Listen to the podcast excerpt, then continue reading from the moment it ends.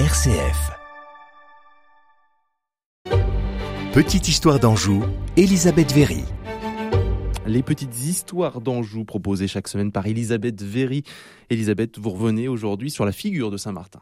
Oui, j'avais envie de vous parler de Saint-Martin, le grand saint euh, vénéré euh, à Tours. Hein. C'est là qu'il a sa euh, basilique. mais j'avais envie de vous en parler parce que cet été est disparu un grand historien français. On en a peu parlé.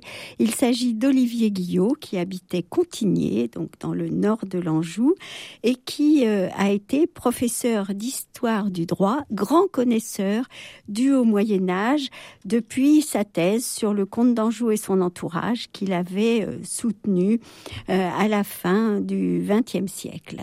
Et euh, Olivier Guillot a publié en 2008 un grand livre sur Saint-Martin, apôtre des pauvres, où vraiment on apprend tout sur la figure du saint marqueur de la France. Bon, et alors dites-nous, Elisabeth, en quoi Saint-Martin justement a, marqué le paysage français Eh bien d'abord par le nombre de personnes qui portent son nom en patronyme. Hein, euh, des Martins, si on regarde à Paris, rien que l'annuaire du téléphone, enfin c'est un peu dépassé maintenant, mais on trouve environ 3000 euh, personnes qui portent le nom de Martin. C'est euh, trois fois plus que Dubois ou Durand.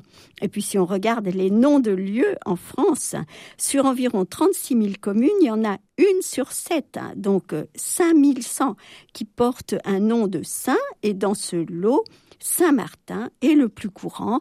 Le nom est porté par environ 230 communes. Donc c'est vraiment très important. Et euh, dans le relevé de 1938 des paroisses de l'Anjou, sur 400 paroisses, il y en avait une trentaine qui portaient le nom de Saint-Martin. Alors ça n'est plus vrai aujourd'hui, évidemment, avec la réforme du nom des paroisses, on est devenu plus proche de euh, notions euh, plus contemporaines, mais Saint-Martin est resté dans les têtes un marqueur important. Et puis, Rappelons également que le mot chapelle, qui nous est si familier, vient du manteau de Saint-Martin. Ce manteau qui constituait des fragments de ce manteau, des reliques que l'on conservait dans une église. Ce manteau portait le nom de capella, un manteau à capuchon.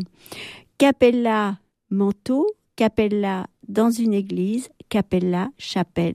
Aujourd'hui, chaque fois que vous prononcez le mot chapelle, vous faites référence à Saint-Martin.